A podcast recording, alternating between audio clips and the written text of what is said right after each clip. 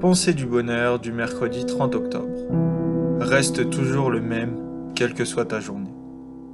Il y a des jours où rien ne se déroule comme tu le souhaites et où tu peux vite te sentir agacé, colérique, triste ou encore même malheureux. Et en général, lorsqu'une de ces émotions est présente en toi, tes réactions, tes décisions, ta manière de parler et même ton comportement dans sa généralité diffèrent. Je sais que ça peut paraître compliqué dit comme ça, mais il faut que tu apprennes à rester toi-même, il faut que tu apprennes à prendre du recul et attendre à toujours rester le même, quelles que soient les situations auxquelles tu vas faire face durant ta journée. Une technique que j'utilise et qui peut sembler idiote au premier abord, c'est simplement la respiration.